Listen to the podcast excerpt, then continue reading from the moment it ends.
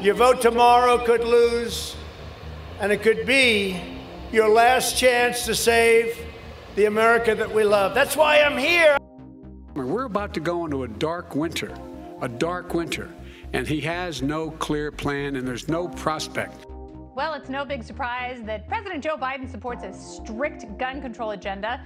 He's been talking about it for years. And on the third anniversary of the Parkland High School shooting yesterday, the president urged Congress to crack down, saying, quotes, I am calling on Congress to enact common sense gun law reforms, including requiring background checks on all gun sales, banning assault weapons and high capacity magazines, and eliminating immunity for gun manufacturers who knowingly put weapons of war on our streets.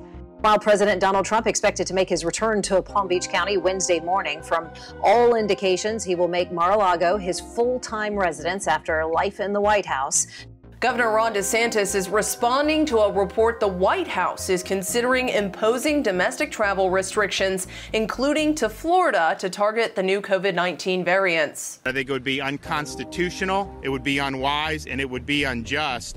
And if you think about it, restricting the right of Americans to travel freely throughout our country while allowing illegal aliens to pour across the southern border unmolested would be a ridiculous but very damaging farce.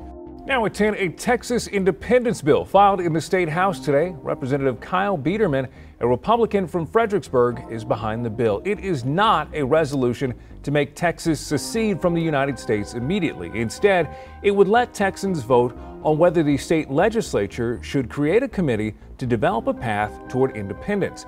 Biedermann announced the bill filing in a tweet today saying, quote, for decades, the promises of America and our individual liberties have been eroding.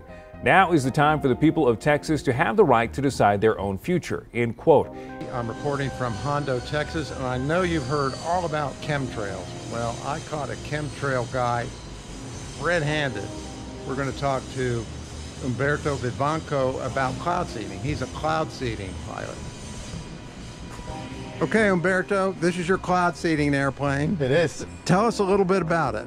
Well, this is a uh, Piper Comanche 250 uh, carbureted, and it's been uh, rigged with the flare rack for uh, cloud seeding purposes. So nothing else is really out of the ordinary, you know, from the plane aside for, for that and the, the button to ignite. Okay, so let's look at these things. So these are individual flares. Yes. And tell us about the material that you spray so in the cloud. It's basically just silver iodide. It's injected into the cloud. Well, the cloud will actually uh, suck it up from from the airplane once you you know you you engage, um, and it'll just it's a condensation nuclide. It'll just kind of collect more moisture and hence more the rain. We don't make the rain. We just help it rain more than it would. It is a scary story. Uh, there are millions without power in Texas and parts of Louisiana, Oklahoma, all up and down the spine, if you will, of the Midwest. Basically, here's what's happened. This ultra deep freeze, not the coldest on record, but close to the coldest ever recorded, is causing this massive surge in power demand. Everybody's trying to crank the heat. So the power companies are trying to crank it up. The problem is there's a lot of shortages in power availability. Some of that has been caused by pipeline issues. Some of that has been caused by wind turbines, Joe, simply freezing and not being able to spin. Remember, 23% of te- Texas is the wind capital of the United States. 23% of their power is generated by wind, and a large portion of that is not spinning. Either it's frozen or it's frozen too tight that there's not enough wind onshore, there's more offshore that it can rotate that. You've also got other issues with more traditional supplies. I went on the internet and I found what was the exact constituents of the first vaccination that children get. What's really important to notice is that they don't put that live organism in there. This is actually chickenpox. but they've taken the virus and they said, how you recognize this virus, your immune system just needs this little bit. So they just want to take it away from the virus. There's no chance that you can cause disease. But sometimes it's difficult to grow up enough virus to pull out just this one little constituent. And so sometimes they will take another organism like yeast, which may be able to produce that product better. such that you can produce a lot of it very cleanly and very efficiently. So, one thing about the immune system is to get that immune response, sometimes you have to make it a bit sexy. and for that, we use products which are called adjuvants. So, they are absorbed to something called aluminum hydroxide. Some parents question the use of aluminium salts designed to boost the immune response to vaccines. Aluminium is, in fact, the third most common element. We eat it, we drink it, so we take it up every day. An average adult will ingest about seven milligrams of aluminium salt. So, how did it feel to make this prediction and then have the world essentially not listen and not prepare? Well, there's no good feeling that comes on something like this saying, I told you so. If anything kills over 10 million people in the next few decades, it's most likely to be a highly infectious virus rather than a war. You know, I just think back of could I have been more been more persuasive? We've actually invested very little in a system to stop an epidemic. We're not ready for the next epidemic. How did you make such a prescient prediction? How did you know this was going to happen? Well, there's a number of respiratory viruses, and from time to time, one will come along that's very transmissive and causes some level of fatalities. Respiratory diseases are very scary uh, because you're still walking around on a plane, a bus, uh, when you're infectious. Unlike some other diseases like Ebola, where you're mostly in a hospital bed by the time the viral load uh, infects other people. Well, there's some risks like earthquakes, where we see small earthquakes all the time, or you know the history of war or fire or hurricanes. So you don't forget, these pandemics only come along so irregularly that being lulled into a sense of security where it probably won't be a problem in the next few years, why should we put money into that? Uh, you don't buy the insurance policy, basically. This one will uh, help us understand it needs to be a priority. I feel like humans have an issue, though, with fighting the last battle, potentially. So, if we focus on pandemics now, and there isn't one, say, for another hundred years, what is the next disaster? What is the one that we're not prepared for? Well, I'd point out two. One is climate change. Every year, that would be a death toll even greater uh, than we've had in this pandemic. Also, related to pandemics is something people don't like to talk about much, which is bioterrorism. That somebody who wants to cause damage could engineer uh, a virus. And so that means the cost, the chance of running into this is more than just the naturally caused epidemics like uh, the current one. Just go read John Hopkins' report. They took it down after one day, but two weeks ago they came out here in America they took it down, but if you go on the Wayback Machine, you know, you can go back on your computer and go back in time on the web. So people have already published it again and again. And what it shows is the same number of people have died this year, 2020, has died in 2019, 2018, 2017, 2016, and 2015. 2.8 million people. It's within 10 to 15,000 people every year. The same number of old people died in 2020. The only difference is when they looked by disease. Heart disease, for the first time in 30 years, has come down. Cancer has come down. But COVID has gone up in the exact proportions. Now that's interesting, isn't it? Same number of people die. By the way, in case you haven't noticed, the flu has disappeared. It's flatlined. What are the symptoms of the flu? And by the way, flu kills people, and especially kills older people. So we're world where a lot of people might be overreacting because they're trying to protect us because they thought at a 3% mortality rate or 4%, that would be a pandemic. But today, figure out whose research you read, it's 0.1, 0.2, 0.3, which is the same as the flu. And if you're under 50, it's way below that. So we live in a world that if we let people control our focus, we're just going to live in fear and do nothing. And we're going to be people that manage our circumstances. How did Adolf Hitler, a tyrant who orchestrated one of the largest genocides in human history, rise to power in a democratic country? The story begins at the end of World War I. With the successful Allied advance in 1918, Germany realized the war was unwinnable and signed an armistice ending the fighting. As its imperial government collapsed, civil unrest and worker strikes spread across the nation. Fearing a communist revolution, major parties joined to suppress the uprisings, establishing the parliamentary Weimar Republic. One of the new government's first tasks was implementing the peace treaty imposed by the Allies. In addition to losing over a tenth of its territory and dismantling its army, Germany had to accept full responsibility for the war and pay reparations, debilitating its already weakened economy.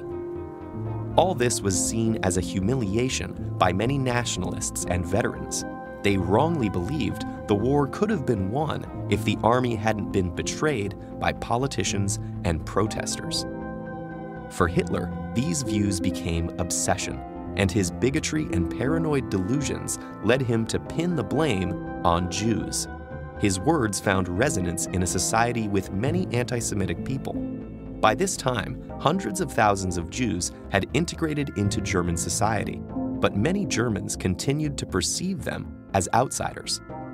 After World War I, Jewish success led to ungrounded accusations of subversion and war profiteering. It cannot be stressed enough that these conspiracy theories were born out of fear, anger, and bigotry, not fact.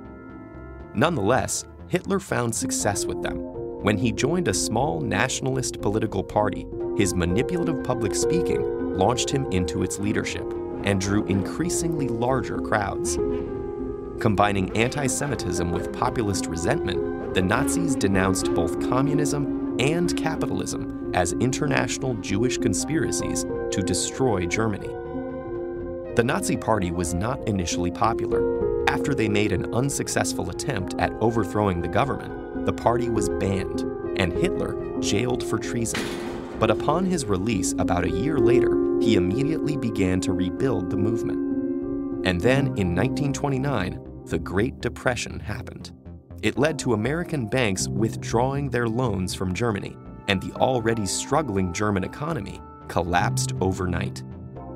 Hitler took advantage of the people's anger, offering them convenient scapegoats and a promise to restore Germany's former greatness.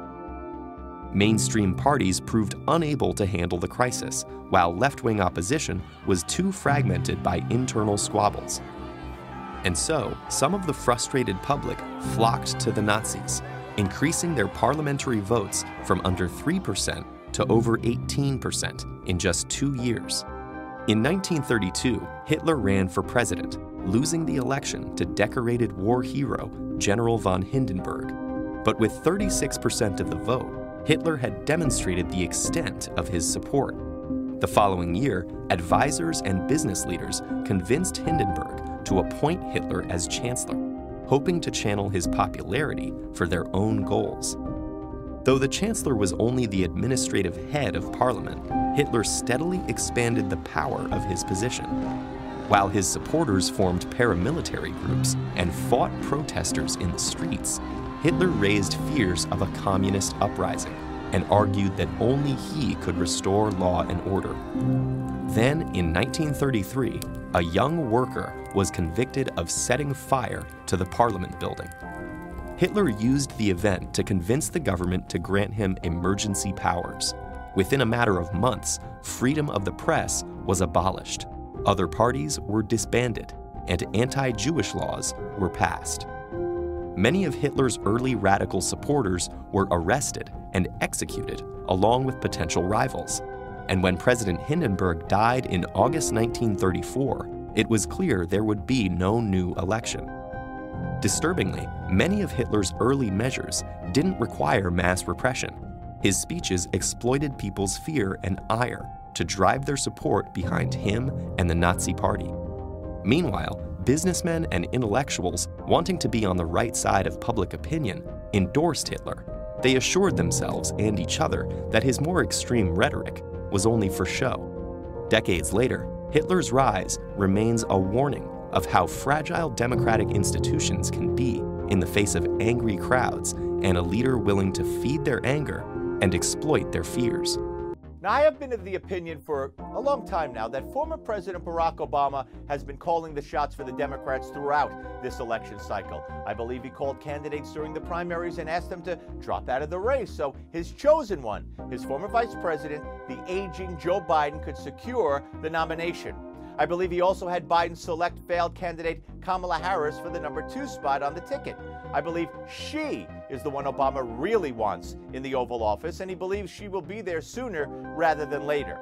And then this past week, I was made aware of an interview Obama gave to Stephen Colbert on The Late Show at the end of November.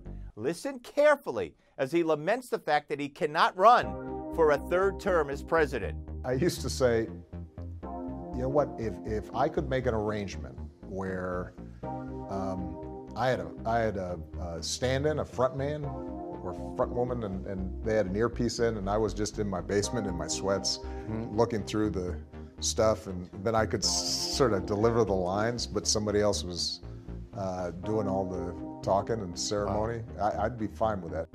Given the risk that the flu and the coronavirus yeah, come a, there, there, yeah, there could be a problem. Do you, do you think there is a risk that there'll be um, there will be some, there will be lack of agreement, lack of legitimacy to the results in a very close election, and people start saying, well, a whole bunch of people couldn't go and vote because Look, they were I scared. can't tell you what's going to happen in an election. Yeah, I, a great question. I can't tell you what's going to happen. We have a sleepy guy in a basement of a house that the press is giving a free pass to, who doesn't want to do debates because of COVID, and lots of things are happening, right? And I watched a couple of interviews and I say, oh, I look forward to this. But they're keeping him sheltered because of the coronavirus. I'm Joe Biden, and I approve this message.